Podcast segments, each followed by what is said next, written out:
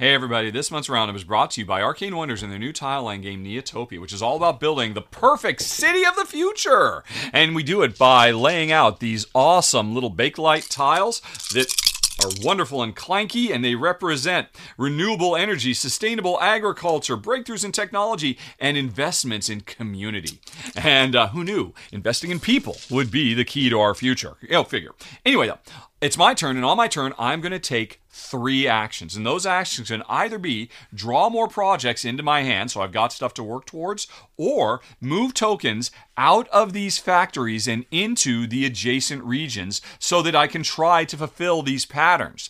This is three points to me if I can get two community next to an energy. This is four points to me if I can do a set of three purple technology, but I don't want to do this because I'm the blue player. And the more purple technology I put out into the world, the more I'm helping my opponent, the purple player.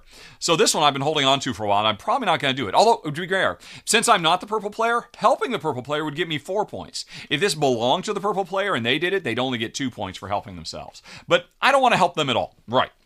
So, anyway, I've got three actions. I'm going to move, ideally, three of these things into different regions and try to do this one. So I need to move blue or reds into regions. And here's a blue and a red. I mean, I could do this right now. I could just move this red right here. And boom, I'm done. That's my first of three actions. I've scored three points in this region, except I can't because this region has recently seen this project completed and they don't want to see it again. Not until something else is done in this region could you do it again. So that's no good. But I could do it over here too. I could just move this as my first action, and then boom, I've done this, and I score three points in this region. So that's cool, except for the way scoring works. Because at the end of the game, we're going to check each of our three regions, and wherever we've done the best, uh, which right here is 11 points over here, 13 points over there, we're just going to score our base points. But wherever we've done the worst, we are going to triple our points. And over here, I'm only at six points. So I'm going to triple that at the end of the game, which means um, right now, every point I get into this region is the equivalent of three points. So this is where I want to work. You want to keep everything in balance as much as possible. So I need to catch over here. And I don't think I can do this over here, right? Because I can only move purple and greens. And I mean, I could do this. I could move this purple over here and score four points, but I'd be helping purple, and I don't want to help purple. No, no. So I think I want to build over here, but I'm going to do it a different way. I'm going to grab another project. And this is the most valuable one, five points versus three or four or four. Let's go on ahead and snag this one. That is my first of three actions. Now, for my second action, I am going to take this last bit of agriculture that's in this factory. I'm going to move it over here. Boom. Okay, and I've got one more action, but something just happened. Whenever a factory empties out, all the stuff that's in the planning stages fills up that factory. And then we take the tile and we flip it. And oh my gosh, folks, we're near the end of the game. Uh, this is coming up faster than I thought. Um, so this reminds us hey, refill the planning area boop boop with um, you know one of each although sometimes these could be you know different combinations of things. But anyway so we put one of each. The game is almost over so i'm glad i'm getting some points over there before time is up so um, now all of a sudden, there's a bunch of new stuff I can flood in here. I've done one action, taking a card. I've done two. And now for my third action, I'm going to grab another one of these greens. And I'm going to slide it over here. Because I remember I'm trying to finish this. And I'm going to put it right here. And you might say, wait, I can't put it there. There's no, I mean, you can see places you can build and places you can't build.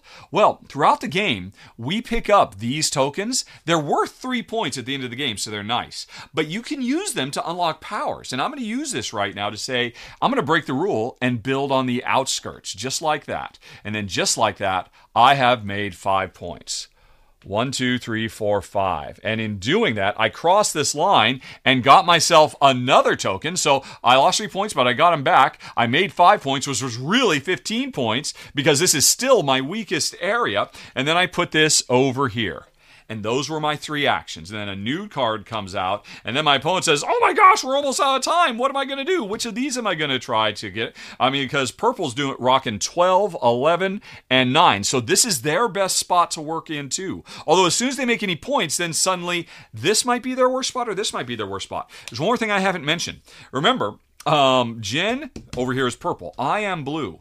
Uh, my score here is really 11, 12, 13, 14, 15, because at the end of the game, my biggest contiguous group of blue will pump me up. And same over here. I've got four more points over here and four more points over there. Purple has three points over here, three points over there, and three points over there. So that's another thing that we are having to take into account as we do our best to build the uh, future in Neotopia. And hopefully that gives you a little bit of idea of how you puzzle your way through this game. And uh, folks, let's get on with the show. And it's going to be a really big show, folks, because I've got 21 games to tell you about that Jen I played over the last month. Actually, we played 22, but I cannot talk about Space Bees today. Apiary will have to wait because there's an embargo, but I do have a bunch of really fun things to tell you about. And as always, going to be countdown format from our least favorite to our most favorite. So I'm going to have a new game of the month just in time for Essen Spiel. Speaking of Essen Spiel, folks, today I'm looking backwards, but tomorrow I'm looking forwards. I'm going to tell you my top 20 most anticipated games for Essen Spiel, and I cannot wait to go for that. But first things first, folks. You want to hear about games? I'm going to tell you about games. And we're going to start, sadly, at the bottom of the list with Express Route. Now, this is an interesting game because it combines my least favorite thing in all of board gaming, pick up and deliver as a mechanism, with my most favorite thing, cooperative gameplay. And I was really curious to see what this would do to mix these things together because cooperative pick up and deliver is not a usual thing. And this is a really unusual game. And I should say, it is very well implemented. If you like cooperation and you like picking up and delivering stuff, you owe it to yourself to check this out. But the co op was not enough to overcome my initial and inherent, you know, uh, disinterest in pick up and deliver. But how does it work?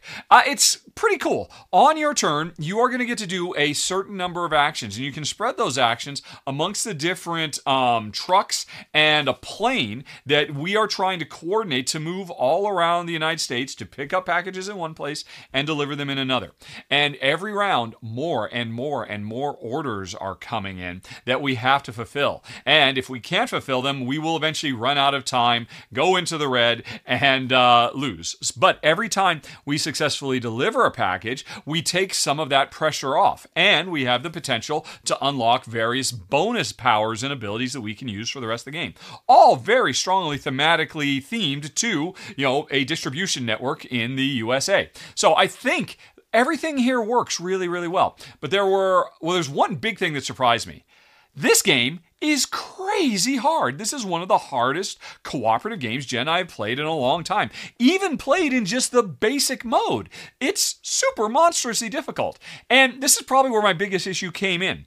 Um, there are, like I said, a ton. I forget, like 20 different special powers you can unlock. And in the default mode, you're supposed to have all of them available to you, right? And to me, that was just a bit overloaded. I wanted to say, no, in this game, I'm going to have to focus on these powers or these powers or these powers instead of just always having everything available. And you can play in that mode. But what does it do? It makes the game even harder. And um, so I wanted to play at these harder difficulty levels, but we could barely pull off a win at the baby difficulty level. So um, for a game that I think is really kind of pushing more of a you know a very very broad appealing gateway uh, you know format and gameplay style, it was surprising how rough this game is on players. And to get it into the mode I wanted to play, I we really couldn't enjoy it, and that's why, sadly, even though it does everything it sets out to do very smartly. It's just not our bag. Uh, pick up and deliver. We were not turned into converts converts by number 21 on the list. Express route. Then we go on to number 20, Spellbook. Now, this is an interesting game from, from Walker Harding, a very, very popular, very successful designer, and I would certainly say this is a solid design of gathering runes to be able to cast spells, to earn special powers, to be able to more quickly gather runes, to um, learn more spells, to basically uh, score as many points as possible. Gameplay wise, I have a hard time not drawing parallels between this and Ticket to Ride. In Ticket to Ride, every turn, a lot of times you just draw a couple cards, draw a couple cards, draw a couple cards, draw a couple cards, boom, lay down a route. In this game, you spend a lot of turns, get a couple runes, get a couple runes, get a couple runes, boom, learn a new spell that will help you in the future doing other stuff. But it's interesting to me. The reason, I mean, the, the gameplay here is solid. The presentation is great. Really, really nice, high quality components. But ultimately, it didn't really resonate with me and Jen because, well, it's interesting. I looked on Board Game Geek, and this is officially listed as like a 45 minute game, and that feels about right. Probably, you know, between a half hour and 45 minutes. But for the depth and complexity level of this, this should have been a 20 minute game. Here's the deal Imagine Ticket to Ride, where you don't start with any cards in your hand.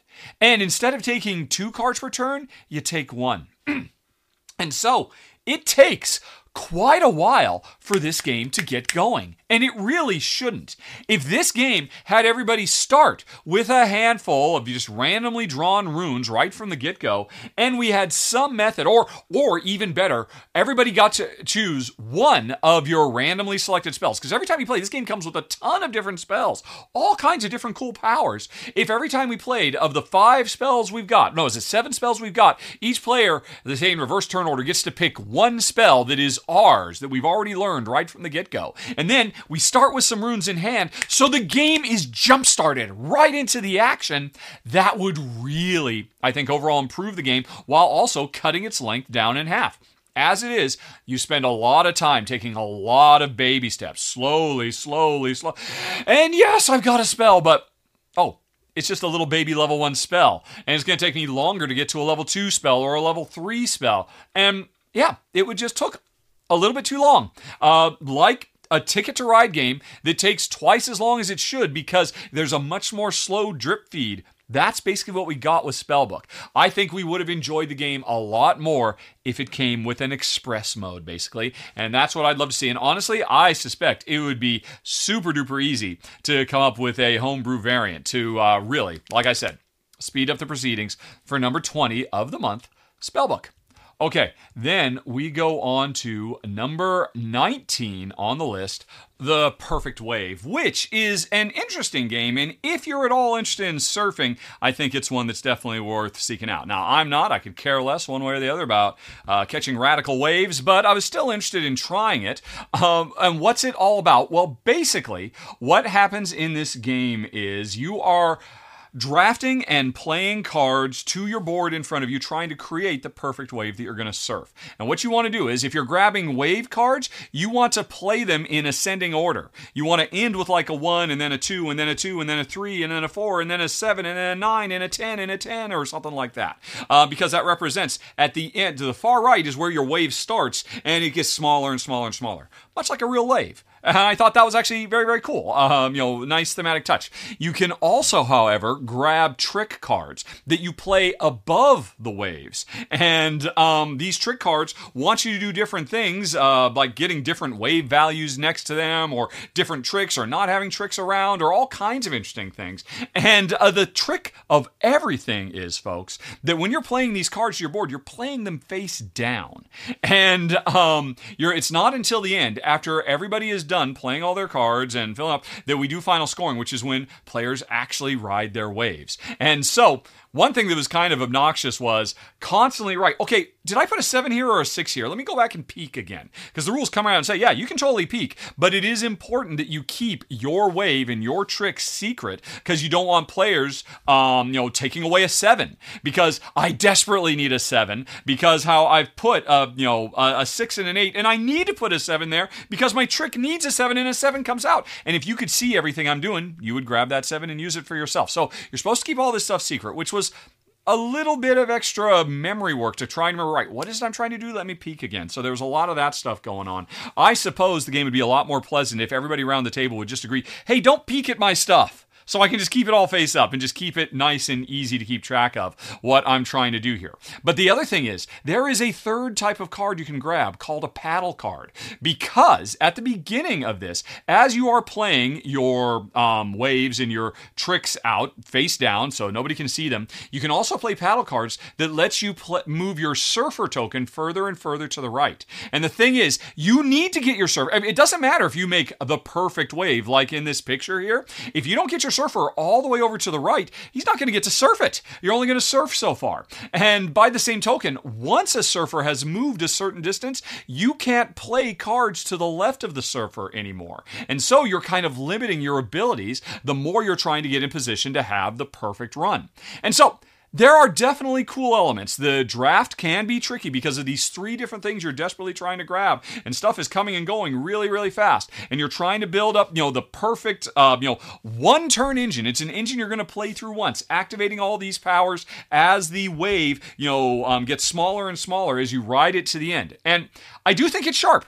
And again, if I had any interest at all in surfing, I could see it being a, you know, a real winner for me and Jen. But for both of us, we thought, yeah, this is sharp. And this is smart, and it's really thematically grounded, and it's all serving a theme that we're just not particularly interested in. And on top of that, it does require us to be constantly right. Let me peek uh, can I even put this card here? Or wait, no, do I have to put this to the left? Because you're supposed to be playing with all your cards face down. It's interesting. Every single picture on Board Game Geek shows the cards face up because that's how you want to play them. So it's easier for you to remember what you're doing. But nope, you're supposed to keep them face down until it is cool. It is dramatic to have the big uh, reveal at the end and see if your opponent how well they do. Kind of feels like a surfer standing by and watching somebody else ride a, a tubular wave and all that. But I mean, those are the things that really kind of kept me and Jen from falling in love with it, which is why The Perfect Wave comes in at number 19 on the list.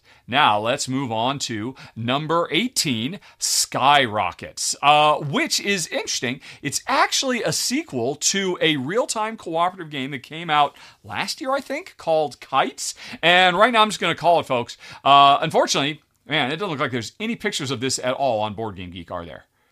Nope.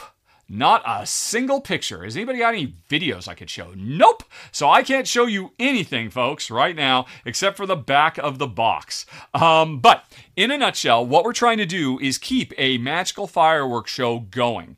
And that fireworks show is represented by colorful sand timers. Uh, one sand timer goes down after 30 seconds, and 50 seconds, and 70 seconds, and 90 seconds.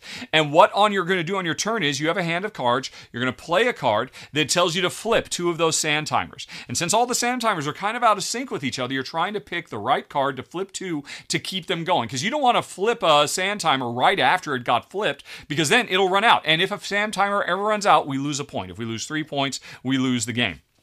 So we are trying to stay alive and coordinate. I might want to play this uh, blue red because I think, hey, the timing is going to be working pretty well, um, and I play that, and that's very very cool. But I didn't flip the yellow, and the yellow's about to go. So I say, hey, I'm going to play this flip. Do you have something yellow? Can you take care of the yellow after I've done this? Yes, okay, boom, I'll do that. And then boom, you jump into the yellow, and there's a lot of high pressure, real time back and forth going on between players as we're trying to do this. And it works, just like Kites did before it. Now, I would say overall, Skyrockets is a superior game to Kites because I think it's a little bit more approachable. It's a little bit less punishing than Kites was. And Jen and I were able to put ourselves into it really quickly. Plus, it's got another excellent element. Uh, if you remember The Crew, a, a cooperative trick taking game, The Crew comes with, I don't know, a booklet of like 50 different missions or something like that that change the rules in various ways. Skyrockets comes with 30 unique different fireworks shows you want to put on. And some of the ways these different fireworks shows change the rules of the game are incredibly clever. I mean, like really. I mean, I did. We, Jen and I we played I think four games, and I just kind of jumped around and did a few different ones to get a sense. We lost our first one, uh, we won our second one, and they were like, "Oh, hey, let's jump up to a medium level one," and we lost that, and let's try another one that's similar to it but a little bit easier, and then we won that, and we're like, "Yeah, this works. And um, if you're looking for a high stress, uh, very, very interactive, working with other players under extreme timed crunch, uh, cooperative games. Uh, about with really, by the way, absolutely gorgeous art to represent all these magical fireworks shows we're putting on, and an absolutely epic ton of variety in all the different ways they can change the rules, like limited communication, or you don't have a hand of cards, you've got card piles you're drawing from, or you have to uh, fulfill random cards instead of. I mean, there's lots of different things this game does. It's worth checking out Skyrockets. The only reason it comes in so low, I mean, personally, I'd probably rank it a fair bit higher because I really dug it. My wife, she found it a bit too stressful too too stressful for her. And so i'm you know because i take my wife's uh, opinions into account as i rank these. And so for her because it was really really tough uh, for her i mean she was up to the challenge and she enjoyed it but she found herself thinking you know i'd rather if i were to play something like this i'd rather play fuse because in fuse I'm not working as closely as everybody else. This game so requires players to be really simpatico, and I think that's really, really great. Uh, but it means you're under so much stress, incredibly high stress right from the get go, and maybe it's a little bit too stressful as a co op game, uh, which is why uh, Skyrockets comes in at number 18. Okay, now let's move on to number 17 Dragonkeepers which is an absolutely gorgeous looking game full of the sweetest, cutest, charming baby dragons you've ever seen or juvenile dragons. I'm not sure what their what their age are. But in this game, we are basically dragon keepers who are responsible for taking care of their health and well-being so they can grow into big strong dragons. Um, but really, at its heart, this game is a uh, is a very clever card game where on your turn you have a handful of cards that represent all these different dragons you'd like to play to your table in front of you so you can score points and unlock bonus powers and all kinds of stuff depending on what bonuses are available when you play the cards. The thing is, say I've got a hand of 3 red dragons and a green dragon. I would really really really like to play those 3 red dragons and get a big triple score. The problem is in the center of the board there are two face down decks. One which shows the left side of the left left page of a book and one that shows the right page of the book. And whatever the book is showing currently is what you can actually play. So, like if you look at what's on screen right now, I can only play one green dragon, but I want to play three red dragons. And now I have a green dragon in my hand, so I could say, oh, I'll just take advantage of this right now and play the one green dragon, but I'll only get a dinky little point. And so, what I could do is, hey, you know what? I'm going to draw this blue dragon underneath the left page. And that means uh, that card is going to flip, and then maybe, hopefully, hopefully I'll reveal a three. Um, and then I do, and it's three. Oh, but it's three green dragons, and I still want to play red dragons. All right. Well, I'll take this green dragon on the right, and hopefully uh, the new card that's revealed will give me what I want. Now, and so you over time, you are collecting a bigger and bigger and bigger hand of all of these dragons, trying to get them into set collection, and hoping that the book will let you play um, what you know what you've got in hand, you know, the to the to the best of your ability, and score big big points. Like if you could play five five green dragons at once, you get a massive point uh, income. But will the five in the green card come up at the moment you've got five green cards in hand? Maybe, maybe not. It could sound very lucky, right? But here's the brilliant thing. On your turn, after you take one, two, or three cards, you know, which which adjust the book as you're going, um, you can then take cards that are in your hand and play them back to the book. You can turn them back over. So in that example, um, the uh, cards I was taking, trying to get a three red in play. You know what? I didn't. It ended up being three green. But one of the cards I took, or but, but one of the cards I have in my hand says, "Hey, you know what? You can um, play this card back onto the book and change the green into red. And then all of a sudden it says three red. And so I gave up a card, a card I would have liked to have scored, but instead I turned it into a way to modify the deck. Then I can play the cards I want, get the big payday, and then here's the extra interesting thing even though it's not your turn, if you had three red dragons at that point, you could play them as well. Um, so you get to piggyback off of my turn also. And so this game is also about if somebody's cover, collecting a lot of given color, color, you probably want to get some of that color too, so that when they do their play of them, maybe you can piggyback off it as well.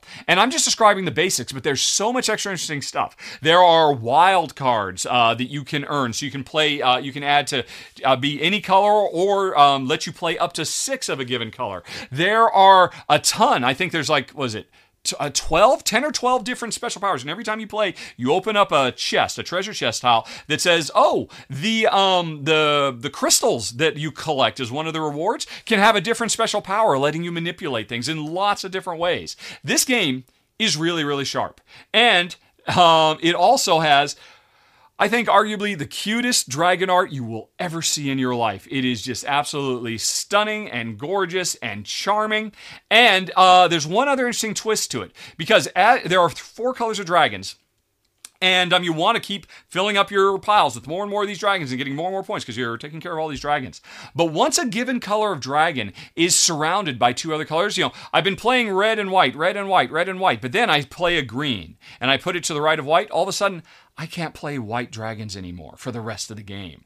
And then, you know, once I play a blue to the right of my green, I can't play green dragons anymore. So, at the beginning of the game, you're wide open, but you will very quickly put yourself in a, uh, straitjacket where, oh, because I played this third color, now the second color I can't play anymore. And am I ready to make that pivot, or did I still have other stuff I want to do? Are there still more of them coming? Do I have other cards that can input, can reprogram the book to make this uh, dragon that I'm about to get uh, to to, cut off, uh, you know, still valid. Really sharp stuff. I actually liked it quite a bit. And again, this is going to be one that I personally would rank a bit higher. It came in at number 17 because Jen really loved it too, but she found the extra shackly restriction of saying, hey, once you played your third your third type of dragon, your um, one of your first two types of dragons is off limits anymore, and that can be kind of frustrating. And I kind of almost wish it almost feels like because this this was designed and done the art by Michael Menzel. And I remember reading about how he did uh, Legends of Andor as a game for his kids originally, one of the greatest modern board game adventure games of all time. It just turns out it's uh, you know good for players of all ages. And I could see how this started out as a game that he wanted to play with younger kids. I mean, heck, it's even officially rated for ages 8 and up. Um, I'm surprised the game doesn't come with a thing that says, "Hey, you know what?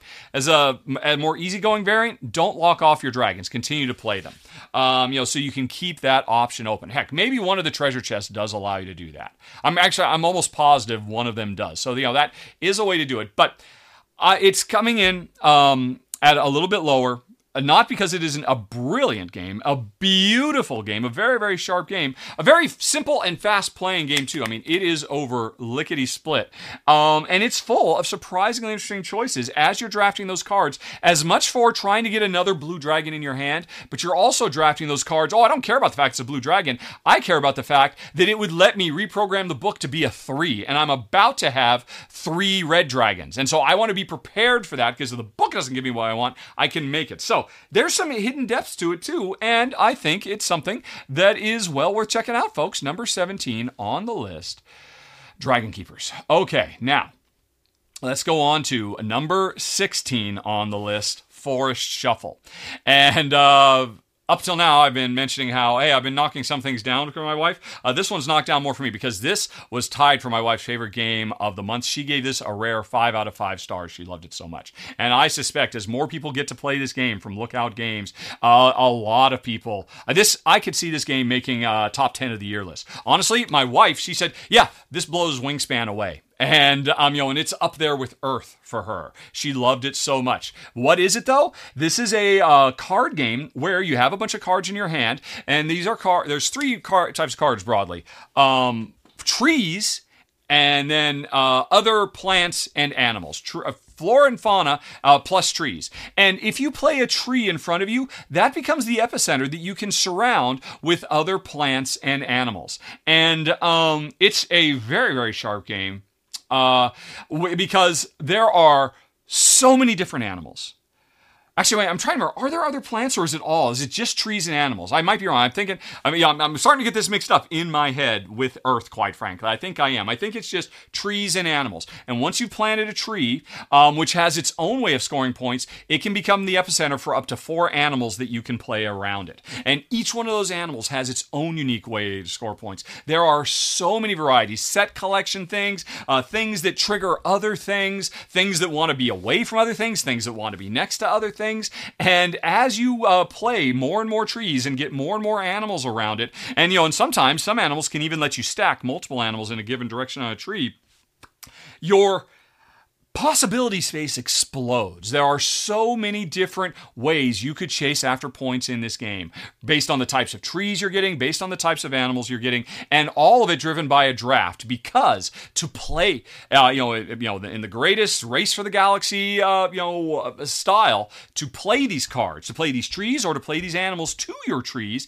you have to give up other cards. You have to discard them to the central board. And then suddenly, oh, I, I, you know, I need to play this card, but I'd have to give up this fox to do it. And I see you're specializing in foxes. Am I going to put that fox up there for you to get Lost City style? ah, I'm nervous about, but I need to play this um, because it's going to be central to my overall. Do I hold on to this fox and keep it away from you, and you know wait until you don't care about foxes anymore, and wait until I can play something else, or do I play this now?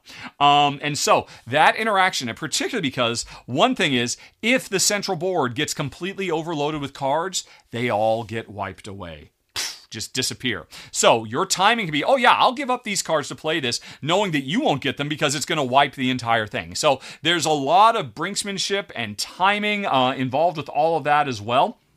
But um, if all that weren't enough, there's one other thing that makes this game really stand out. The animal cards um, are each animal card actually has two animals. Uh, either is there's a horizontal split, one on the left, one on the right, or there's a vertical split I'm sorry, a vertical split, one on the left, one on the right, or a horizontal split, an animal on top, an animal on bottom. So every animal card you have in your hand is actually two cards.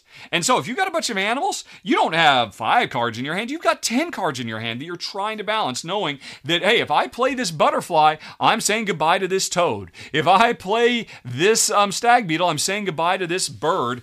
And um, that's cool that it just again this game overloads you, almost overwhelms you once you get a big hand of cards going with all the different options for how you can, um, you know, patchwork all these things together. My problem with the game, the thing that keeps it lower for me, is that um, split card thing because I found it as I've got you know I don't know, six or seven cards, and I fan them all out. And I can, okay, this, I know I'm only seeing half of all the cards in my hand. And I've got to, and I can't just fan them the other way because they're split on the top and bottom and left and right. So I've got to just kind of like, uh, okay, did, didn't I have a hedgehog? Where's my hedgehog in here? I can't find it. Is it on any of these cards? Did I get rid of it? Did I, did I, did I, did I did I discard my hedgehog and now I need it? Is it still back there? Oh wait, here it is. It's on the bottom of this card. Why didn't I see that? Or or even worse, ah, it was on the bottom of this card that I tucked under so that I could get this uh, magpie on this particular tree. And I think it's great because it literally doubles the depth of your decision space because you've got so many ways to, um, you know, to, to, to deploy these different animals. But oh man, it gets it gets cumbersome. And for me, I found myself kind of thinking, oh, this is kind of a pain to try and keep track of double the number. And I almost wish they didn't do that. Um, or they, I mean, I'm not quite sure. I mean, it's it's not a bad thing. It's a great thing to have all this variety, all these options. I, my wife again, my wife loved it tied for her best game. I probably will be in her top 10 of the year, quite frankly. Um, whereas for me, I just like, I, I, I don't know. Maybe uh, maybe it's it's not you uh, Forest Shuffle. It's me. I suspect a lot of people, as more uh, people get their hands on it, again, are going to love this. Are going to agree with Jen. They're going to be saying, "Oh, Earth, that's yesterday's news. It's all about Forest Shuffle. Wingspan, haven't you tried Forest Shuffle? Um, because it does so much so well." So tightly and compactly and smartly. The design is great. And maybe it's just me that I have a hard time keeping double the number of animals in my head at one point. It was just a bit too overwhelming, which is why I knocked it down a few. And Forest Shuffle comes in at number 16 of the month. But mark my words, this is going to make top 10 lists. No toys about it.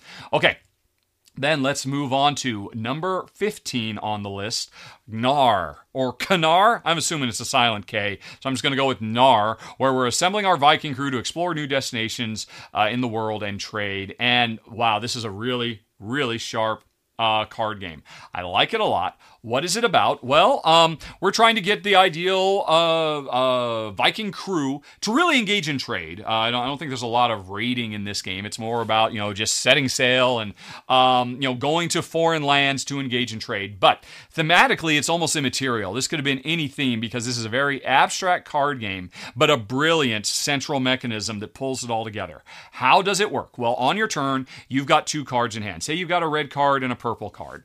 You're going to play one of these to the table in front of you. And if I already have some red cards, if I play my new red card on top of my existing red cards, I will activate my new red card and every previous red card I've played. So you better believe I want to get more and more red cards uh, so I can keep playing them. So I can just like do these wonderful combo chains of just gathering all kinds of resources that I'm going to need for later.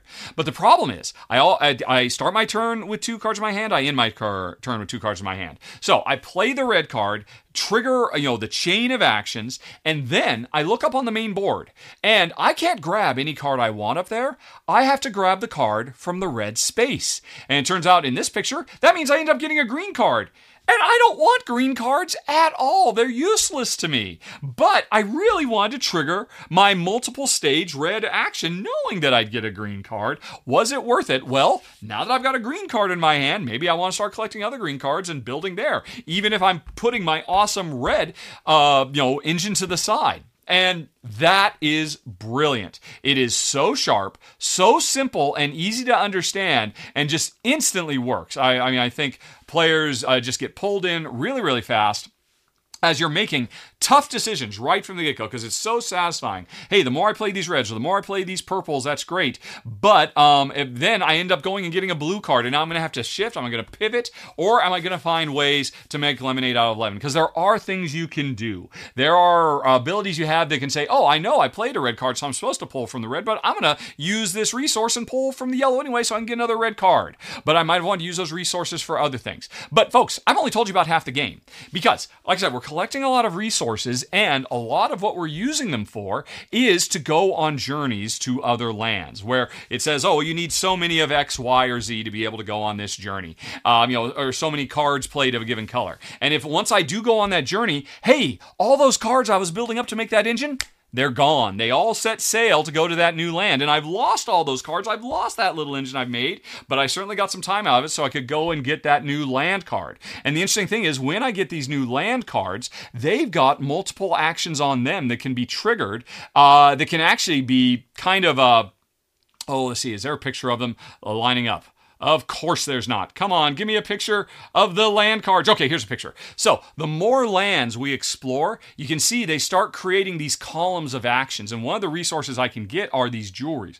If I give up a single jewelry, I activate everything in the leftmost column, both with whatever I started with on my ship and all the lands I've been to. But say in this picture, if I could give up two jewelry, I'd activate the first and the second column, and I'd get to unleash six additional bonuses that are going to help me out. That's awesome. So that's uh, you know there are two completely different resource gathering and harvesting and usage uh, uh, systems in the game that work really nicely together, and it's a blast. It's a lot of fun to play, and both Jen and I were very very impressed by it. And here's the deal, folks: any other month, this would have come in much much higher. Uh, I could certainly see myself, uh, you know, wanting to go back to this game and play it more. Now, what I could also see though is, at its heart, I mean, it's got this brilliant, super simple, super clean and elegant system. I would love to see this system brought into a heavier game. Um, because at the end of the day, all we're doing is just gathering resources to, uh, you know, to draft cards.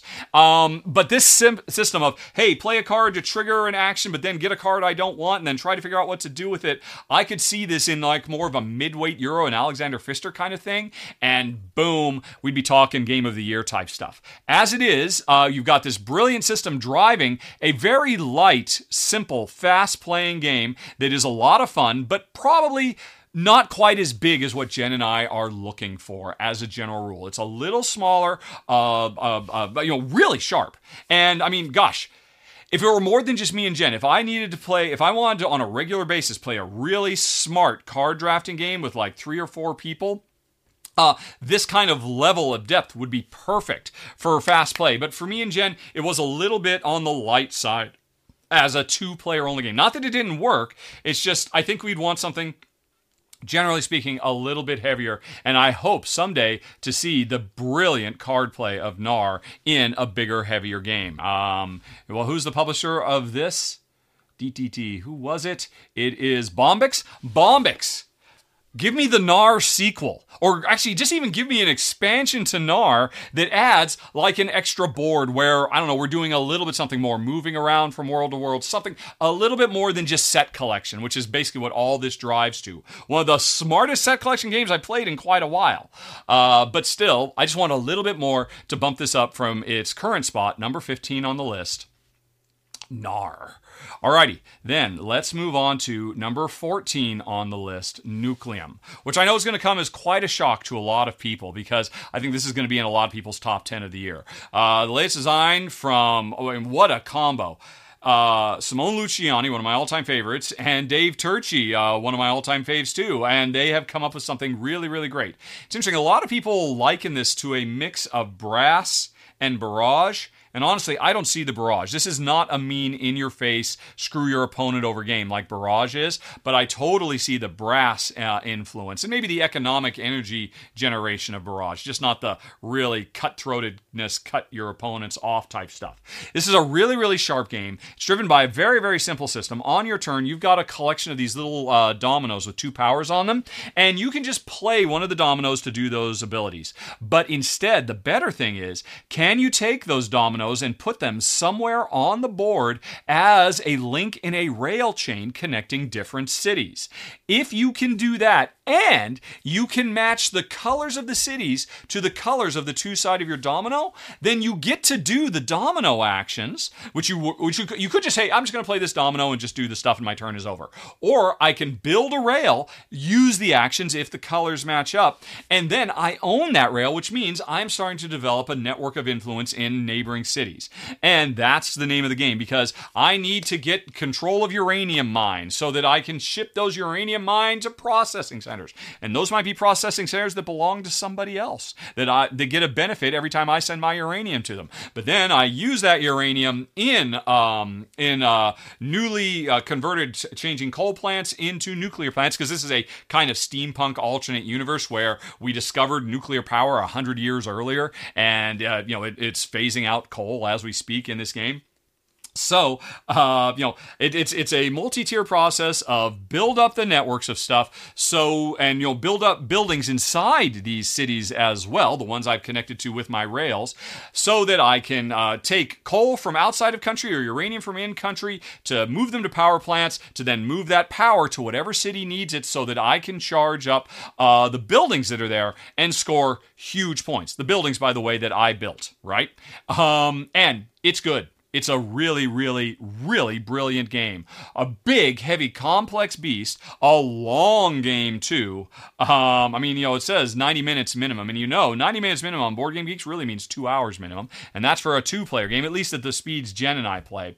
And uh, yeah, it's really sharp. And then on top of that, there are, uh, you know, all the different types of buildings you can build. And um, I mean, I, I just, there's so much to this game. It's, it's, it is a work of design art, quite frankly. So, with all that in mind, why does it come in at number 14 when I'm sure a lot of people are going to say, hey, this is one of my 10 favorite games of the year? It's just, it's for us, it's too much. It's too big. Uh, it's too long. And another thing, this is something I'm starting to discover more and more. I am falling out of love with route building slash delivery games. Games where you spend a lot of time building up rail routes or you know, transportation networks, you know, whatever mess, it, whether it's a bunch of boats all over the place or whatever, and then spend an equal amount of time focused on trying to leverage those routes to move goods from one place to another. Once upon a time, we really enjoyed that stuff. I think Jen and I are kind of falling out of that, out of love with that more and more. I recently got rid of brass, folks. Uh, last year, I said, "Yeah, I'm not. I can't even put my finger on why I just don't feel like playing brass anymore." And I'm about to get rid of Railways of the World too. So this has nothing to do with Nucleum, which is a brilliant, super smart design. Uh, and if you like these style of route building and then use those routes to distribute goods to score points by completing objectives, this is maybe one of the best ones out there. But it's just the best. It's something that I'm not finding I enjoy as much anymore, which is why Nucleum came in at number 14 this month. All right, then let's move on to number 13. It's Leaf. Now, this is a uh, lovely little game, all about tiling, but you know, so, you know, tile layers, you think tile layers, you think, oh, putting squares down next to squares like Carcassonne, or putting hexes down next to other hexes like Cascadia. Um, but not in this game. Nope. In this game, it's actual leaves, dried up, very colorful, beautiful leaves that are falling to the forest floor that are the tiles we're laying. And this creates such an interesting um, organic feel to it. Because you've got um, you know all kinds of different shaped leaves that have multiple tips on them. And when you put a new leaf onto the table you're trying to connect as many tips as possible between the new tile leaf you're putting down with the leaves that are already there. And the more tips you can connect the bigger chain of actions you will get to do.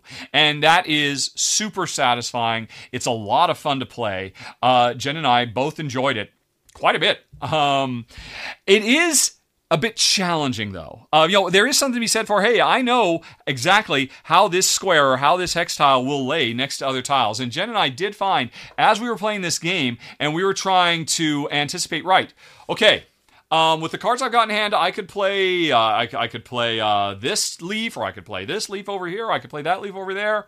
Right okay, I, I can see this leaf has four tips on it, but how many of those tips will actually touch leaves out there? And we were constantly, I mean, and normal, I mean, this is something my wife does a lot. a lot. She has a hard time visualizing tile laying, and she's always having to pick them up and move them around and rotate them and see how they play out, especially in like polyomino tile games. But in this game, I found I was having to do it a lot too because I, you know, because of the weird organic shapes of these leaves, trying to figure out right exactly how are they going to interact.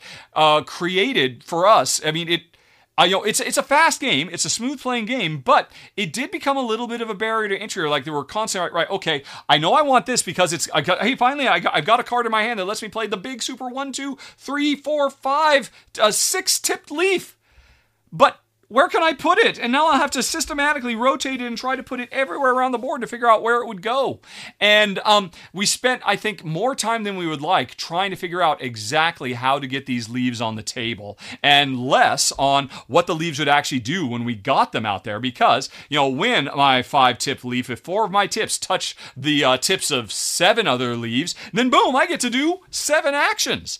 But it was almost like, well, what are those actions? I don't know. I was just so happy to find a way to get this leaf to fit in this weird jigsaw puzzle um, of tile laying. And I, I really, really enjoyed it. And I really applaud the uniqueness of it. But it was interesting in that um, it just wasn't quite as smooth as uh, most of our tiling experiences because of the extra trickiness of trying to figure out how to expand this. Now, there's a lot of fun stuff. There's, I mean, because all, when you do get a leaf down and it touches all those other leaves and you trigger three or four or five actions, I mean, those actions are, um, you know, collecting animal cards, and we're trying to do set collection to get the animals hibernating. It was, um, oh man, there, there's so many things. Or, you know, collecting more cards so we can uh, pl- play more leaves or trying to play multiple leaves together. And I mean, you know, there was just a lot of really cool stuff. But I mean, I'm looking at myself right now trying to figure out how does this leaf fit with these other leaves? I'm not quite sure, and it just takes a little while to figure that out. And I am sure over time that will become second nature to just be able to say, "Oh, I know how this four uh, tip leaf works. I know how this uh, uh, this uh, leaf that has half of its ends, you know, completely cut off and just like completely it gets rid of expansion one direction. You'd get the hang of it, but I mean, it is uh, you know there there's it's not a barrier to entry, but it did kind of slow down the game for us a little bit because we spent too much time just thinking about not the strategy of how we wanted to leverage our leaves, but just how can we even play these things. So that got a little bit in our way, um, and was an otherwise a brilliant, beautiful game that we still enjoyed. And again, folks, I mean, any other month this would have made my top ten of the month. I'm just saying, why didn't it make my top ten of the month this month?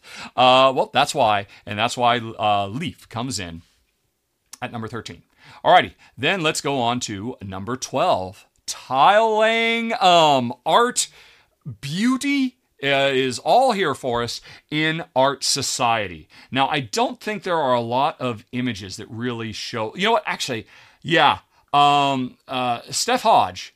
Uh, uh, Steph Hodge and Mike, Steph and Michael, thank you so much. They did a run through of this. I'm just putting their video on screen. Everybody, go check out Steph's channel. Um, you know, eh, it's it's absolutely fantastic. Uh, you know, what was it? All the games with Steph. And let's see. Let me just jump ahead to a little bit further in their game. So each player has this gigantic wall in their mansion that they're trying to fill up with beautiful art right? Uh, uh, actually, can I make this picture a bit bigger? If I go onto YouTube, yeah, there we go. It'll be a bit bigger here.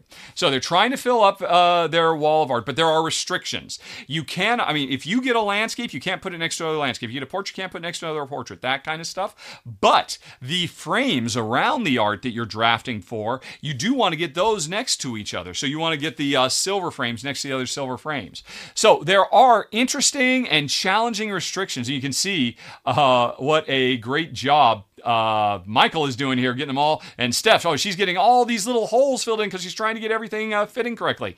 But um, as you're going along, you can also get these little accessory tiles to fill in all those holes, which I'm sure is basically what Steph is planning on because those can be a lot of extra points too. So, The tiling in this game is a lot of fun. Very sharp, very clever. With a few simple rules, they create really interesting and challenging ways to puzzle, jigsaw puzzle all this stuff together.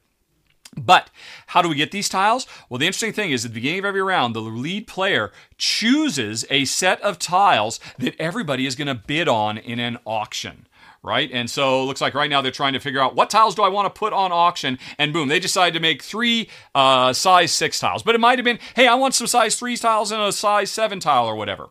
And so you put your tiles out there, and then everybody has a deck of cards numbered one to twenty, if I recall correctly. Everybody picks one, simultaneously reveals it, and that's your bid in the art auction to get these. And whoever bids highest gets first dibs on those, and then whoever bids lower gets later. And so you've got the tough choice. Hey, um, you know, you put that stuff out there, but oh my gosh, you revealed the thing I want.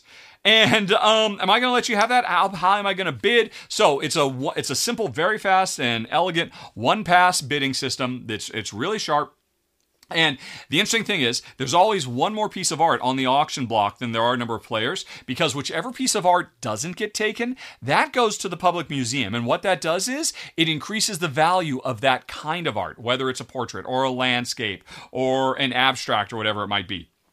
And so, um, you know, I know leaving this one behind might be making something more valuable that you've leveraged because you have more portraits than me. I have to take this portrait so I can catch up with you with portraits, but I really want this landscape because I don't have any place I can put a portrait on right now because I can't put portraits next to other portraits, or I um, I want to match the different uh, you know uh, uh, frames around my art next to each other. Or there's another cool thing too. On your map, on your wall that you're trying to fill, there's an eye line where you're trying to put the type of painting that you anticipate is going to be the most valuable at the end of the game. And can you fill that up with that? And then will that be the most valuable? Well, that's up to you and the other players. Do you hedge your bets and put all kinds of stuff in the eye line, or do you pick? Okay, it's probably going to be one of these two, so I'll just try to fill my eye line with only these two types of things. So that's another element. This game is great, folks. The production value is fantastic. All the original cute little art that's reminiscent of real artistic works. Uh, the dual layer boards. I've never seen this before. The dual layer box cover is really, really nice also. And it's a fun, sharp, great tile layer and a really good auction game too. My only real complaint is the official rules, as um, you know, Steph and Michael are showing here, is after you play your paddle, say what your bid was, it's supposed to cover up all your old bids.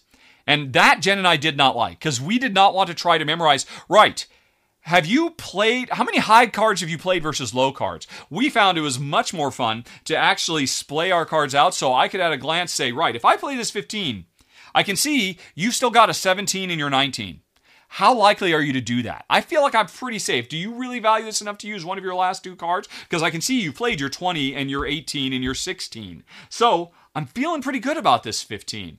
Um, but you're not supposed to do that. You're supposed to keep all that information secret, and then anybody who has a better memory is going to win, quite frankly, because they'll generally have a better idea of um, you know how likely their bid is to succeed, and they can therefore successfully bid lower more regularly. Um, you know, I only warn you if you're playing with somebody who has a really good memory for this stuff, and especially if you're playing a two-player game, it's gonna. I mean honestly, I just don't see any reason not to come up with here's a Rahdo variant for you folks. When you play your paddles out, splay them so you can at a glance see all the numbers that have already been played so you can make more informed decisions about how you should bid in the future. Um, that's how Jen and I, we got about halfway through our game. We're really kind of miserable with all this memory stuff. And then we okay, let's just lay them all out. And then it really came to life and we really, really enjoyed it a lot. This would be in my top 10 um, for the month. No two ways about it. Maybe I'm guessing maybe my number six instead of my number 12.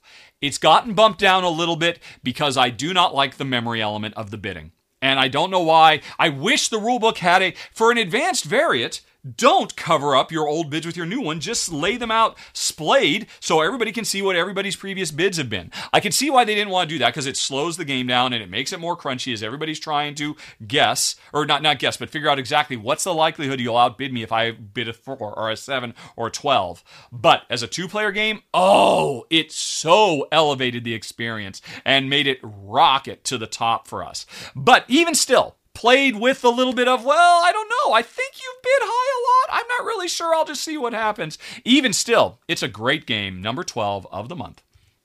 Art Society. Okay, then let's move on to number 11.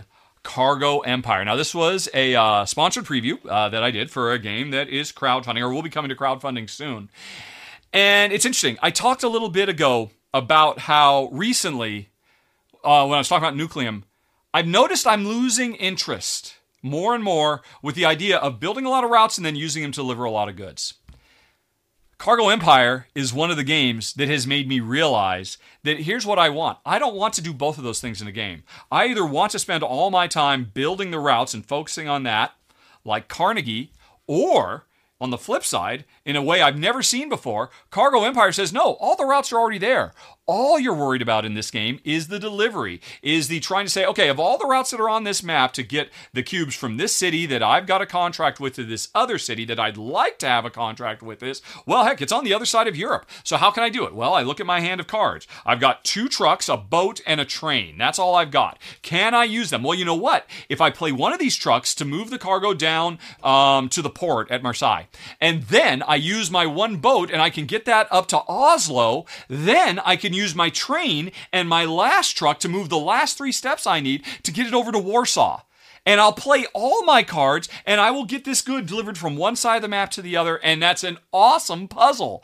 That's what you're doing turn after turn, trying to puzzle out based on the transportation cards you have in hand. Right. Where do I want to deliver from? Where do I want to deliver to? And with the transportation cards I have in hand, can I make that happen? And that's a fun puzzle that you get to grind on over and over and over again. But that's only half of it because once you make the delivery, you um we have these progress meters for our ships our trucks and our trains. And the more we use train cards the more our train moves up on the pro on the overall progress meter. The more we use our boats the more the boats move up. And the thing is we want these to move up because as they uh, travel on these little progression tracks that's how we unlock more cards. And because if i use i mean that was great. I had a really powerful turn. I got to move all my transportation up because i played a lot of cards and i made a delivery. But now i'm out of cards. Next turn i won't be able to do anything. But because i played all these cards, and especially if I use target, if I if I make deliveries to targeted cities where I have private contracts, or there's a group of public contracts we can deal with as well, then I can get bonus advancement on the track. Because, hey, if I can just move my train three more steps, I'll get another train and another truck card. And with those two, I'll be able to make the next delivery I want to do. And that means on the after I've done that, I can move my train and my truck up again. And if I move my truck up one more, I'll unlock another bonus, uh, you know, objective that I'm trying to pursue. Or I can get a private contract with a city. It's good stuff, folks. I was very, very impressed by this game uh, because it does pick up and delivery in a way I've never seen before that, quite frankly, is superior to just about everything I've ever seen. It's, it's one of the coolest, most innovative pickup and delivery games I've ever seen. And uh, it's made me completely reevaluate how I feel about the entire genre. Uh, it comes in at number 11 this month, and you'll see it uh, crowdfunding soon Cargo Empire. Okay, then let's move on to number 10, which is actually a triple feature. It is um, the first three expansions that were released for Rolling Realms. The, the meta uh, commentary Rolling Realms, the Rolling Realms promo pack, plus Rolling Realms, the Terra Mystica pack, and Rolling Realms, the Libertalia pack. These were the first three packs that were released for one of the best roll and writes there is, quite frankly. Um, and the reason it's one of the best roll and writes there is, is because every time you play a game of Rolling Realms, you you are going to play nine different separate roll and writes uh, sequentially over the course of the game. And the original game came with a bunch of unique roll and writes tied to, you know, famous games from Stonemaier, which is, you know, the publisher of Rolling Realms. But ever since this came out, other publishers are teaming up with um, Stonemaier Games to make a promo packs of their games. So, first of all, a promo pack of Rolling Realms that is themed to Rolling Realms, which means, hey, it's a little mini roll and write game where I've got three dice and I'm trying to ensure wherever possible I get unique values on every face of the die to score more points. That's nice. But, um, you know, uh, what's it? Terra Mystica. Stonemaier has nothing to do with Terra Mystica, but they worked with the Terra Mystica folks, I guess at Capstone or something like that, and came up with a new little uh, roll and write game where I'm rolling and using the dice to try to make um, connected lines from one side of the map to the other and get to different, um, you know, high scoring areas in between by crossing bridges. And it's like, boom, this is like a totally new game. And then there's the third one, which is based on Libertalia, which is all about trying to get um, dice used that will create an ascending series um, of, uh, of pirates to play. So you're trying to get them put in. But this is not like you have to play them one after another. You can jump ahead. If I put a three next to the three that's already on there, that's a 33. And now whatever's below that, I mean, I could put a 25 below that, um, and I can't put a 35 because that would be higher. It's another sharp, fun little roll and write mini game, and all three of these just so beautifully plug in to regular Rolling Realms. And I already loved Rolling Realms. And here's the deal, folks. I got to play three of these. These are the first three that ever come out. By now, 20 of these have come out. And so there's 17 more I've got to get. And I enjoyed these so much. I feel like I need to start seeking them out. Each one of these promo packs, I believe, is like five bucks. So I'm probably going to be making an investment pretty soon because I want more Rolling Realms variety. Uh, because the Rolling Realms first three expansions of uh, the Rolling Realms promo, the Terra Mystica promo, and the Libertalia promo proved to me it works like a dream and it's awesome stuff. Okay, so that was number 10 on the list. Now, let's move on to number 9 Philharmonix. And, you know, folks, I apologize. This should have been in a roundup a couple of months ago. I apologize to the publisher. I think it's uh, Acrona, if I recall correctly, is the publisher. Uh, this campaign, this crowdfunding campaign, because it was a sponsored uh, preview I did, is long over. Again, I apologize. I apologize. I, I should have talked about this sooner, but you can go check my run through and my final thoughts. Suffice to say, this is a brilliant worker placement game about players trying to manage a space orchestra, flying around from galaxy to galaxy, getting the best musicians out there, and trying to put on the symphonies that the people on different planets want to hear, especially the rich patrons who will give you all kinds of special powers. It's a brilliant new twist on worker placement. Uh, very, very fun and interesting with a lot of dynamics shifting up of the worker placement board. There's area majority stuff, there's set collection stuff. It's a huge game. It's got a lot going on. And I should have talked about it a couple of months ago, but I'm mentioning now it's my number nine of the month, Philharmonix. Okay. Number eight of the month is another sponsored preview for Nocturne. This is the latest from Flat Out Games, and my gosh, Flat Out is on such a tear. They can seem to do no wrong. Um, you know, really caught people's eye with Cascadia, and um, you know, and then Fit to Print is just now coming out. People are falling in love with that. I love Point City. I mean, they, they've done several games, and I think. I think this might be Jen's favorite game they've ever done so far. What is it? It is an auction game where we are mystical foxes in a magical forest trying to bid on grabbing tiles, not to do any tile laying, but just for set collection. Well, there's two things. Each tile that we could grab has a different way of scoring. Mushrooms score with other mushrooms, feathers score with other feathers. Uh, they all have different unique ways. Some tiles let you duplicate other tiles or let you draw blind and pick tiles from the draw pile. So um, there's all kinds of different tiles we could grab that we can score in different ways based on the tiles themselves, but also each tile has little icons on it that if we get enough of these icons, we will fulfill magical concoctions concoctions, which are additional sources of points we're trying to do. So every tile is effectively a multi-scoring tile, depending on how you can get it. So, but the real crux of the gameplay is how do we get them? And like I said, it's an auction. Uh, what happens is, let me jump back to the beginning before a lot of stuff had been grabbed. Somebody puts a um, a token out, puts out the number one token. That's them putting a bit of one on whatever tile they just placed it on. Right now, the next player says, "Oh, well, okay, I don't want you to have that. I'm going to raise you and go up and put a tile, uh, uh, you know, a um, what do you call it? A, a, bid on the next tile adjacent. And then, okay, I'm going to bid on the next one. And then you're going to bid on the next one. And eventually, the bidding will get too high. Everybody else will pass. And whoever bid highest, nowhere near where the bidding started. The bidding started over here, but it ended over there. So somebody wins that tile. They start using it for set collection. They, or maybe it has some special power, you know, or maybe they just needed to fill their concoction. Um, but they won that. But the chip that they bid with, they've lost it it stays on the board and it is out of hand. And all the players who didn't win, they can bring all their chips back. So in a future round, they'll be more powerful in future auctions. But if you want, on the way back from bringing your chips back, you can donate some of them to the fairies or the the sprite forest, which is to say you can you can bring all your chips back so you're still more powerful in future bids, or you can give them away to get first dibs on a side collection of tiles that will get resolved halfway through the game and then again at the end of the game. So yes, if you're willing to sacrifice one of those, and the higher the ones you sacrifice, the better, because you'll get first dibs as opposed to second dibs or third dibs. But again, you've just made yourself weaker for the next um, uh, bidding session.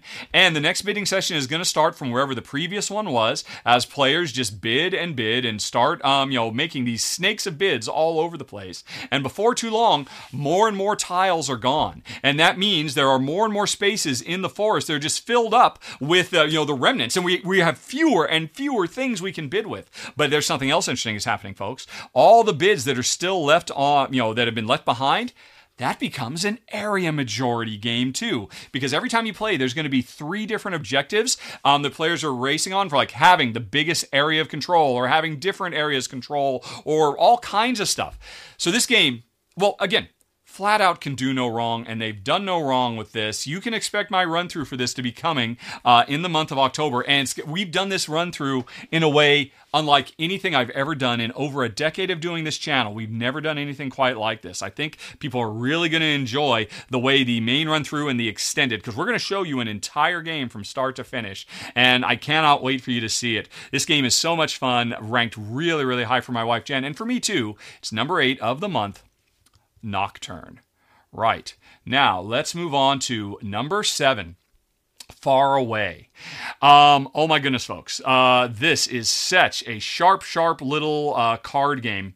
Um, and I mean, this is a tight, fast playing little game where on your turn you've got some cards. You're going to play them out in front of you from left to right, and you're just gonna, every turn you're going to play more and more cards um, from left to right until uh, the game is over because everybody has played. I forget what the number is. I want to say it's like seven. Somebody until people have played seven cards in a single row from left to right, and then we go to final scoring. Um, and you know, in between that, there are cards on the table, and uh, we're playing an initiative game, kind of like Gloomhaven. Basically, I've got cards in my hand, you've got cards in your hand. We both simultaneously pick and reveal at the same time what card we are going to play on a given turn. And um, I'm picking that because that's the next card I want to play in my line for reasons that will come up. But also, the higher the number on the card, the faster initiative I will have, which means I will get first dibs on the new cards that are in the center of the table. Because, hey, maybe I don't care so much about playing this card right now, but I want to guarantee I get that card that's further along in the uh, uh, you know, in, in, in the queue, and I don't want you to grab it because it'd be a really big deal for you, or it's perfect for me, or whatever. But anyway, so is it one, two, three, four, five, six, seven, eight? Looks like it's eight. I believe it's eight cards. Once players have played eight cards from left to right, an interesting thing happens as we were playing cards from left to right, every time we played a card, uh, it was getting us access to more cards, but it was also getting us access to resources and whatnot that we might need, being able to unlock little artifacts, side cards, and stuff like that. But ultimately, we played our cards from left to right, as was done in this game by Eric Martin himself, apparently, or at least he uploaded the picture. To score the game, what we do is we it's um, last in first out. Whatever card was the last card we played will be the first card we score. So we play them and harvest them from um, left to right but then we score them from right to left. And what this means is the very very first card i play or I'm sorry, I have a card in my hand. I can see, oh, this card wants me to have lots of green cards, right? And so I can, I, and I, if I can keep an eye out for lots of green cards, and over the course of the game, if I can play a lot of green cards, well, the last card I want to play, which means it's the first one I score, is going to be the green cards. Except, oh wait, I've got it completely backwards. I've got it completely backwards. Um, Because what happens is once we get to the end, and we played, I, am pretty sure it's the eight cards. At least it looks like it's in this picture. That's the eight cards, right? Um, once we've done that, um, we flip all of our cards face down, right? Then we start revealing them one by one from right to left. So if I was planning on a lot of green cards, that's the first card I play. And by putting that down as the very first card I play, it's going to be the final card that is revealed during final scoring. And if it says, hey, get three points per green card, that means I set myself a goal for the rest of the game when I'm playing them to get lots of green cards. Because the last card I play, like in this case, whoever played this 65 says, hey, get three points for green or orange cards. That'll be the first thing they reveal, and it'll be worth nothing to them. And so that was a terrible place to play that card. They wanted to play that card somewhere to the left of where all the greens and oranges are. Um, and you can see right after they got an orange, and so they've totally gotten it backwards. This is so brilliant, and it's so fun and simple, but puzzly. Jen, my wife, uh, who said this was tied for her for her game of the month, and it's one of her rare five star games, which means it'll likely be one of her favorite 10 games of the year. This will almost guaranteed be in my wife's top 10 of the year, quite frankly. It's so good. And I think it's great too. Uh, know, it's coming in my seven of the month. Um, the because you get your starting hand of cards, you see what cards are out there, and you know more cards are going to come out throughout the game, and this kind of like reminds us both of Agricola. In Agricola, at the beginning of the game, you get a handful of cards and you make a plan for your entire game. And then you spend the whole game trying to stick to that plan. It's very rare that games do that. More most games have a lot more tactical elements that, okay, well, I don't I'll try and do some stuff, we'll see how things work, we'll see what comes up. But no, in this game, you have a plan right from the get-go. Because as soon as you play a card, you know everything past that has to feed into that card when we're scoring in the opposite direction so that that card can get the most out of it. But it's not just that one card, it's all eight of those cards that you want to create a cascading series of cards that every single one of them feeds the card to the left and consumes what's in the cards to the right. And that's super cool super duper cool. Uh, I mean, we like it a lot. It's a brilliant, brilliant, uh, fun little game. So much richness in a game that will last you like 20 minutes, and um, and then you'll just immediately want to play it again and see how things evolve. And I haven't even talked about it. I haven't talked about the artifacts and other stuff. But suffice to say, folks, Faraway. Like I said, um, mark my words, it'll be in my wife's top 10 of the year when we do that later on, and um, and it's in my top 10 for the month as well. Super impressed by number seven on the list, Faraway. All right, now let's go on to number six. Printing Press, which is a sequel of sorts to a game that came out either last year or the year before, Gutenberg, which I very much liked. It was about you know the early days of the invention of the printing press and starting out. That's what this one is too. But the gameplay is pretty much nothing like Printing Press. This is a card drafting and tile laying game where over the course of three weeks we are trying to make the best page, uh, printout page we can, and it's done uh, through a bunch of really wonderful mechanisms, starting with very smart uh, entwined drafting. Because at the beginning of each of the three weeks, there are going to be, let's see if I can get to this part of the game. Oh, where is it? Yeah, there is going to be a set of three frames and three goal cards, and everybody's going to pick a frame and a goal. And then they're going to spend several turns drafting all these little strips um, trying to get the right ones, laying them out uh, so let's jump back a little bit because uh, there's a play that my wife and I did. It's not available publicly, but if you're a supporter of the show, thank you very much for supporting the show. You can watch me and Jen play this. So you're trying to stack these little one by three steps to fulfill whatever the objective is, not only of the objective card you got, but also the objectives on the frame itself. So every round you've got one, two, um, three, four different objectives, and you only have a few rounds of dra- drafting these strips, trying to get them to lay over, sometimes covering up icons you thought you needed with other icons icons, you needed more, trying to fill those goals. And um, using your own special little one by ones, or if you end up drafting a card you can't use, dumping it to turn it into more little one by ones to be able to, you know, uh, you know, patch a hole that you couldn't quite get, and then eventually at the, you know, whatever kinds of crazy mixed up, uh, sloppy page it looks like you've made, eventually once all the drafting is done, you then surround it with your frame, and it's only the three by three that's in the frame that you actually score, and everything hanging out over the edge doesn't matter; it gets snipped off. It's freaking cool. Jen and I really enjoyed this game a lot. It was a lot of fun. Uh, players get unique special powers based on real printers like um, you know Gutenberg and others of the time. And uh, you know there's there's there's there's definitely some push your luck. Like I'm going to try and go for this. It might fail. Also, you're not out of it. If you do like really terribly on one round, that's okay. You're just setting yourself up to be able to do much much better in future rounds because there's short term scoring you can get, but then there's also long term in game scoring as well because in each of the three weeks, you will declare one feature of your um, pages to be a thing that you'll score bonus points for at the end of the game. So you could be less about trying to actually finish the objectives on the frame that you picked up as part of the opening, and you could instead be all about, no, I'm just trying to make sure I get enough of these things so I'll really clean up at the end of the game. It's got a lot going on. Um, my only real complaint about it, I would have changed one rule. If you're trashing a tile to be able to get another little one by one, you draw a blind from the bag and you got to place it right then. I don't understand why that is. I don't understand why we can't draw from the bag and say, yeah, I'll hold on to this until I need it because maybe I'll draw something I don't like. I would almost be inclined to house rule it and maybe, and you know, this probably would push up at least one more space, maybe two more spaces in my overall, if we were not required to use those tiles the moment that we trash a we, we trash a, a drafted card and we say, oh, give me the tiles and oh, I don't like this one either. Great. But I would be super happy if, oh, but I'll use this later. This will definitely come in handy later. You can still use them for just increasing your speed and efficiency. So it's okay. I don't complain too much, but it could have been even a tiny bit better and made it a tiny bit uh, richer. But even still, I'm super impressed. Number six of the month, uh, easily a lot of fun, but could have been even better with a slight tweak, is Printing Press. Okay, now we move on to number five of the month. House of Cats. Oh my gosh, we are, and now we are getting into potential top tens of the year. Quite frankly, folks, I, I don't know. I mean, there's a bunch of games at Essen Spiel that I'm sure will probably push up, but currently, as of today, right now, House of Cats is one of the ten best games I've played this year. But again, there's 20 or so games that uh, might supplant it that are coming out at Essen Spiel. But why is House of Cats so great? Well, first of all, let's not bury the lead. It's from designer Kristian uh, Amundsen Ostby, who's done a lot of really great stuff, including other really wonderful roll and writes. One of my favorite designers, really.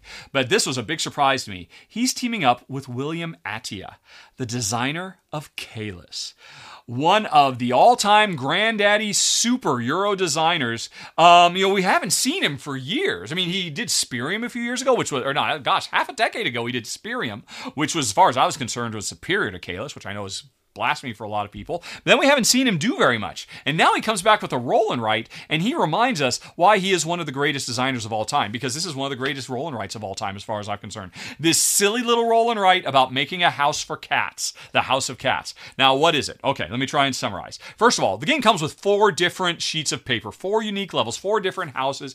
Each of them have different ways that they change the fundamental scoring and rules of the game. So there's a nice bit of variety built in. But that's not where where the real variety comes from. Because, well, first of all, let me explain the game. It's a roll and write, right? You roll four dice, and each player is going to pick independently, bingo style, three of those dice, and they have to put them adjacent to each other. So in this case, I might say, hey, I'm going to take the three and the cat and the mouse, or I'm going to take the five and the cat and the three, or something like that. And then I have to put them adjacent to each other on my on, on my layout uh, for the house I'm trying to make, right? I think there's a picture here showing a, a finished house. Yeah, so the thing is, this is a finished house where it looks like, oh, look, there's a, a, size four room. It's four fours all next to each other. It's a size four room, and that meant it's it got it unlocked the the level four ability. That's all really great. But it's not like it came out that way. It's not like somebody said, "Oh, look, four fours, I'll take them." No, somebody at uh, whoever did this at one point said, "You know what? I'm going to take a three, a mouse, and a four." And then later on, they got a five, five, four, and they decide, "Hey, let's put this five, five, four over here because we're trying to make some fives over there. And we're trying to make more fours over there." And then eventually we had uh, a five, five, four, and hey, let's um have this five go next to this five because we can maybe make another five over here and put the four. And in the meantime, we've done it. We've gotten all the fours together, and then we get to activate the the the size four room ability. And then, not for nothing, hey, why was I, if all I care about is numbers to make size two, three, fours, or five rooms to unlock the different powers, why do I care about the mice and the cats that I can place? Well, it varies. Each one of the different layouts, like this is the simple one. Every time I put a mouse down, um, wherever it is, I eat the cheese on the row and column, and I'm trying to get all those. So you're just trying to spread your mice out. But there's other ones like, hey, in a given area, Mice are worth nothing, but as soon as you put one cat in that area, suddenly every mouse is worth points. And so you're trying to get the cats and the mice together in in basically four different ways depending on which level you're playing on. So that's all very nice. All of that makes for a really lovely uh, you know, um, middle of the pack roll and write that would probably be a keeper for us. But that's not what makes this game special. What makes this game special is as part of setup, uh, we grab a handful of these power tiles. There's a bunch of them. And what we're going to do is we are going to grab uh, a random assortment of them. Let me go back. I think you'll show it here. And we are going to slot them to program what a size 2, a size 3, a size 4, and a size 5 room will do. And every time you play, it's going to be a different combination of special powers associated with different size rooms. And so you can get radically different feeling games if a really powerful power ends up on a 2. And then all of a sudden players are wanting to make size 2 rooms and activate that power. Or the the best power is on 4, so we're trying to make 4s. Or hey, the making 3s and 5s, these two powers really combine well together. So I'm really trying to make that happen. This is the secret sauce. I mean, you know, I mean, it's something that roll and writes can often have a problem with. Yeah, this is a lot of fun, but really the only variability of this game is what will the dice roll? And I'm still doing the same thing over and over again every time I play. Like, uh, I mean, there's so many of them. And where does the variety come from? This game has four completely different maps built in, but then each one of those maps has what? Four times three times two times one different combinations. Um, we are, no, six times five times four times three. I think there are six powers. So six times five times four times three different variations because it matters whether the um, get to move dice around, uh, you know, get to shuffle numbers from one place to another is in the three spot versus the five spot.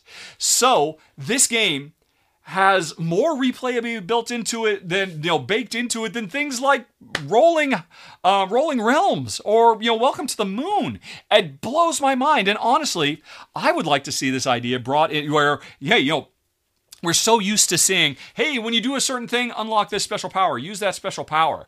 But what if these games made those powers themselves modular so that you get rewarded with different things for doing the same thing every game, whether it's, you know, complete a set or build a building or finish a room full of cats and mice.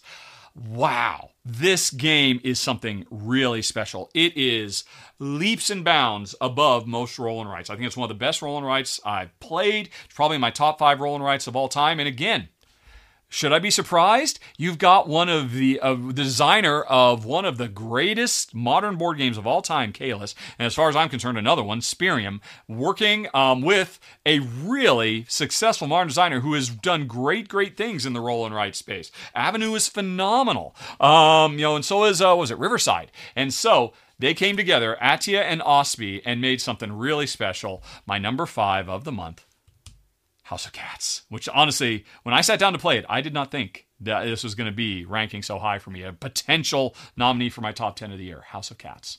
Okay, uh, let's move on to number four on the list Humanity.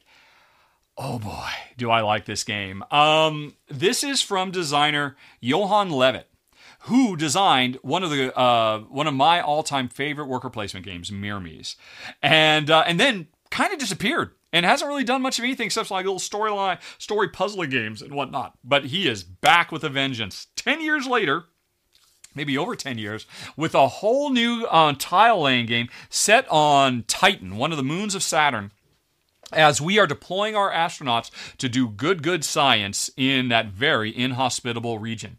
And um, the gameplay here is absolutely wonderful because the way it works is, uh, you know, you, uh, you usually on most turns you have one to three of your astronauts available. Your astronauts can do one of two things. They can either activate the modules in your base to harvest resources or clear away debris or do various and sundry things depending on what modules you've built, or you can send them back to the module fabricator to grab new modules that you can then you know build and expand your base of operations. The tricky thing is when you send one of your um, astronauts back to the fabricator, the fabricator is a gigantic time wheel. At the end of every round, after everybody's used all their um, um, um, what do you call it? Uh, astronauts, the uh, what's it called? The the the fabricator is going to rotate. Let me see if I can fast forward to a place where it happens again. I saw it a second ago. Should have just paused there.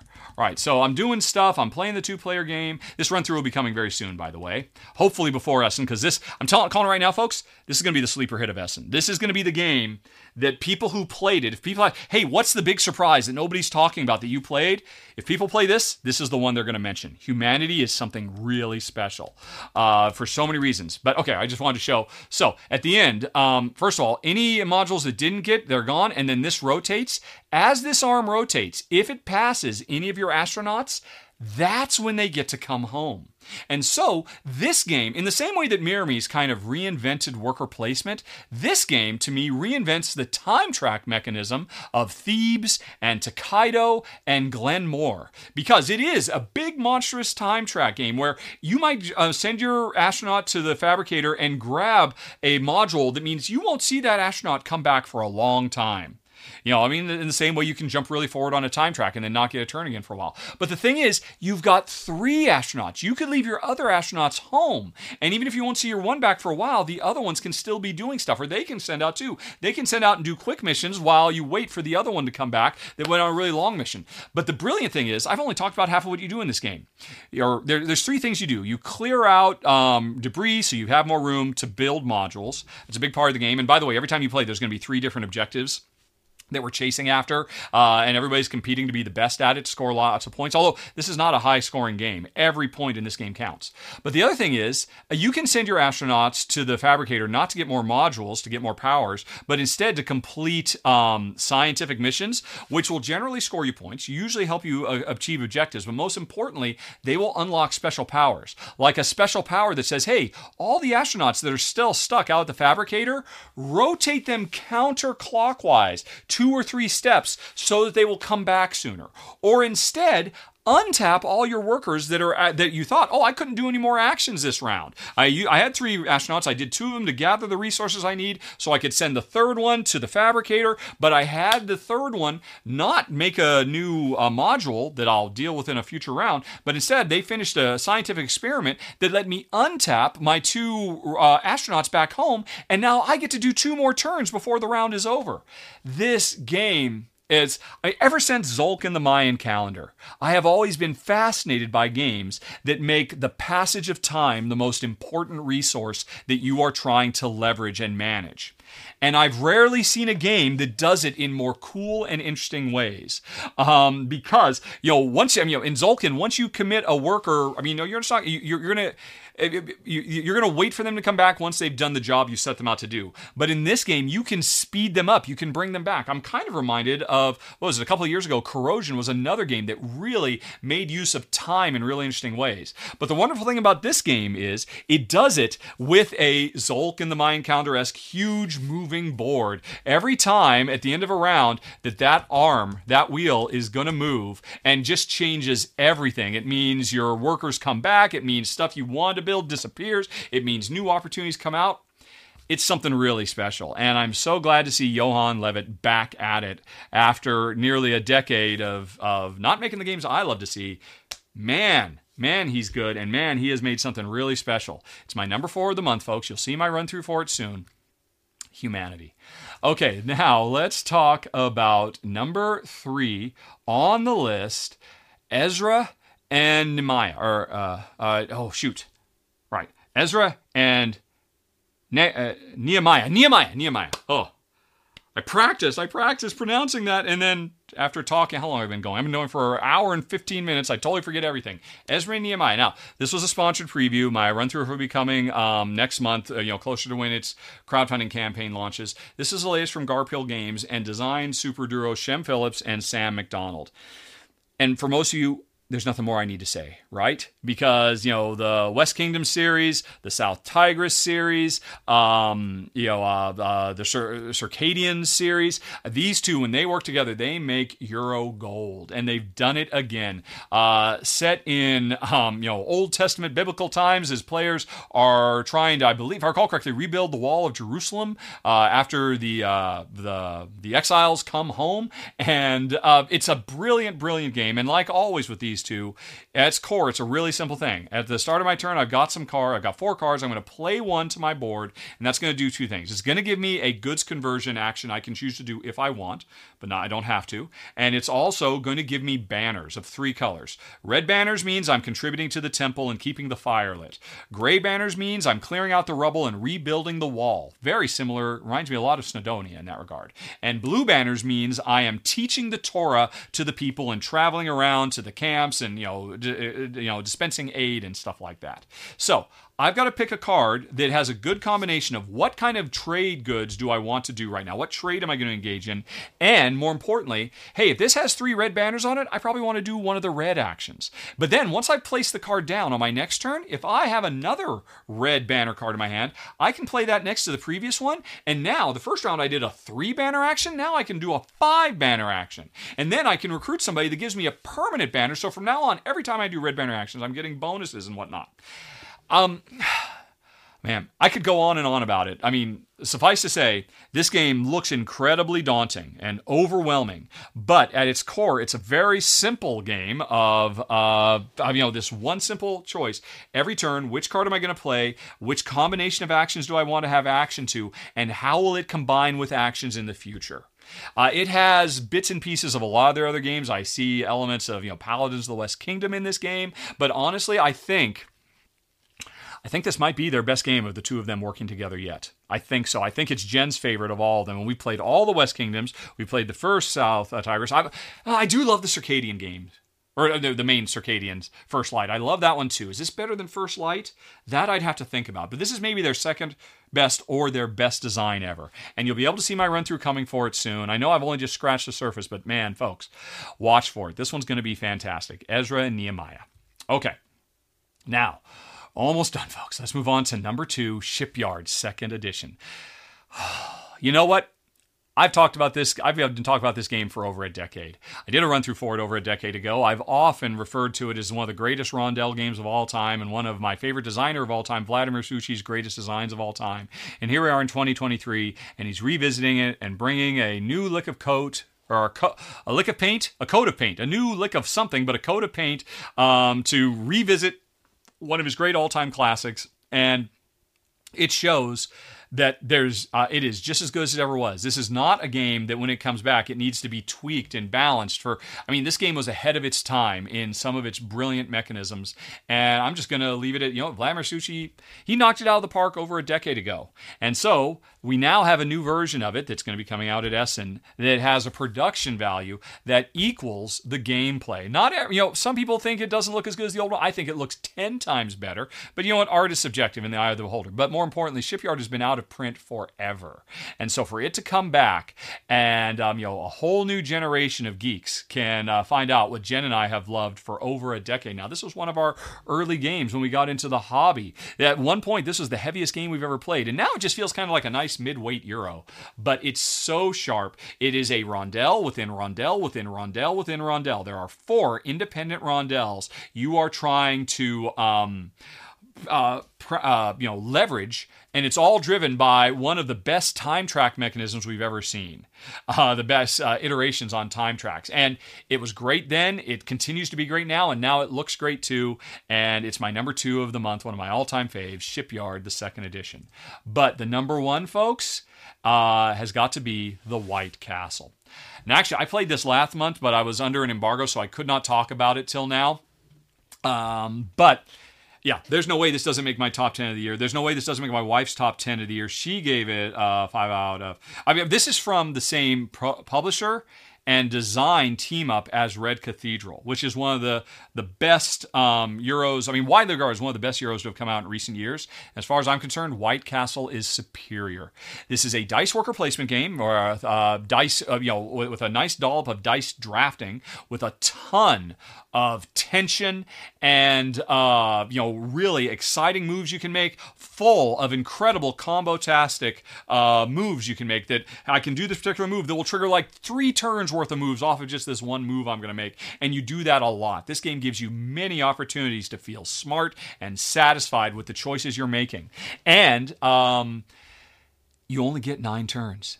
So it's a fast game, too. You are going to take nine turns. But remember, every turn you take should have two or three turns worth of actions if you combo things well together, if you can pick the right dice at the right time and get them into the right place.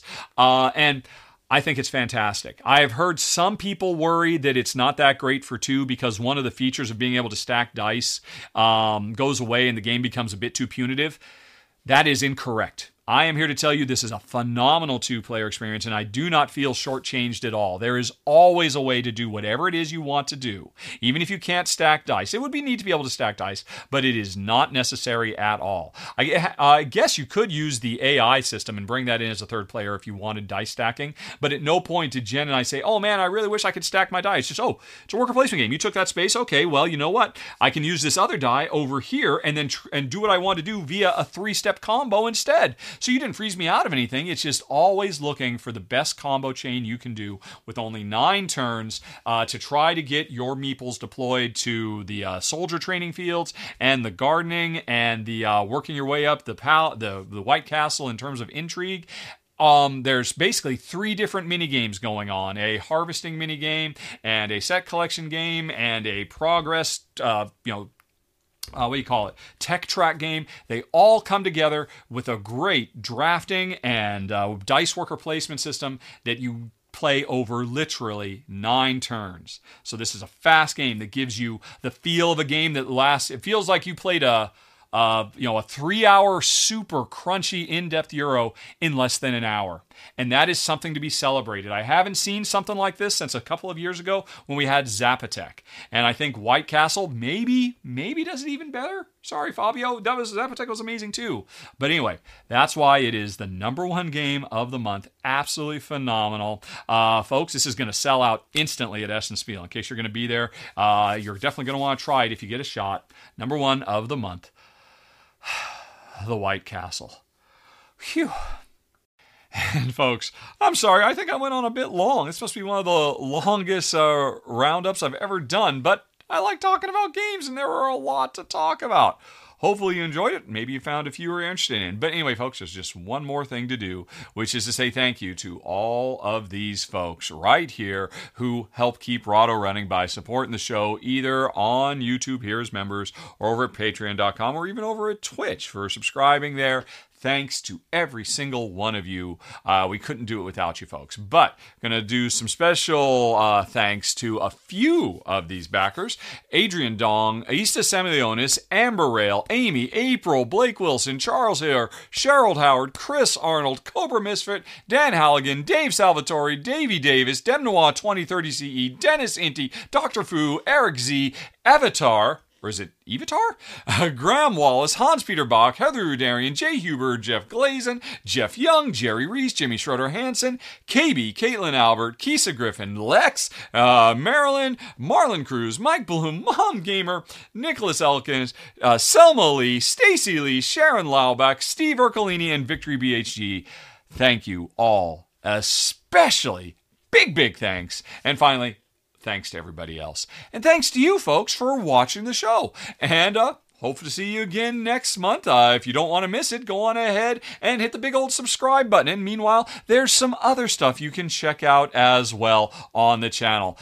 I'm exhausted though, and I got to go do some editing now.